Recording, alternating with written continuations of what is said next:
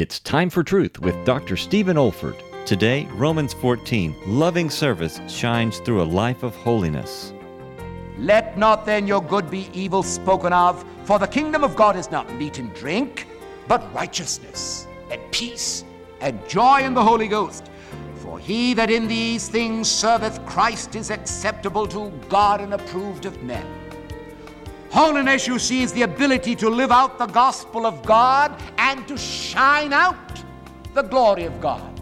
So says Paul, don't let your liberty in Christ be misrepresented. If you say that you can eat these things and you can keep these days or not keep them without being bothered about it, don't vaunt that liberty.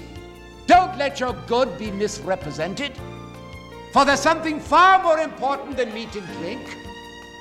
It's the outshining of the glory of God. It's the outliving of the gospel of God.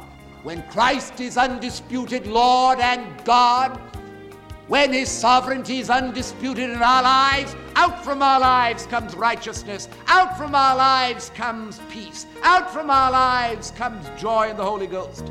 This is David Olford. You have been listening to a message from God's Word delivered by my late father, Dr. Stephen F. Olford, who went to be with the Lord in the year 2004. If you wish to learn about our online resources or learning events at the Institute for Biblical Preaching, our web address is olford.org. That's O-L-F-O-R-D dot org. You also may want to benefit from our online video training on expository preaching, which can also be found on our website. Thank you so much for listening.